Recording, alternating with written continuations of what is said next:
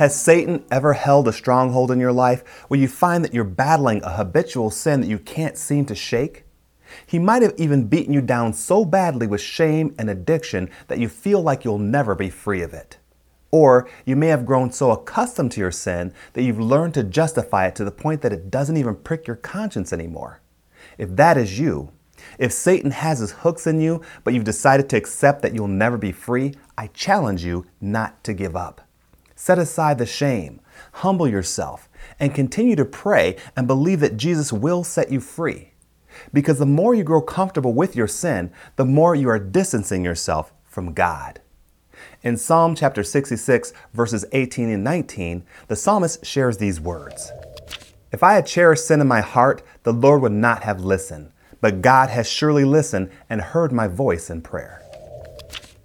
You see, we can't comfortably continue in our sin and think that our prayers will be effective. If we cherish sin in our heart, the psalmist says that the Lord will not listen. There are references to this truth in other areas of the Bible as well, explaining that God may not hear the prayers of those who cherish sin in their hearts, but the prayers of the righteous will availeth much. So I challenge you do not cherish or love the sin that is in your heart. Because if you do, the Lord will not listen to you, and your separation with God will grow. Do what the psalmist did. Allow the Spirit to cleanse and change your heart. Then God will surely listen to your prayers and hear the voice of your prayer. Listen to the Christian dramatic audio series, The Unleashing, on your favorite mobile or computer device. You can subscribe to the limited podcast series for free or download the audiobook through Audible, Amazon, or iTunes. Links can be found at ktfproductions.com.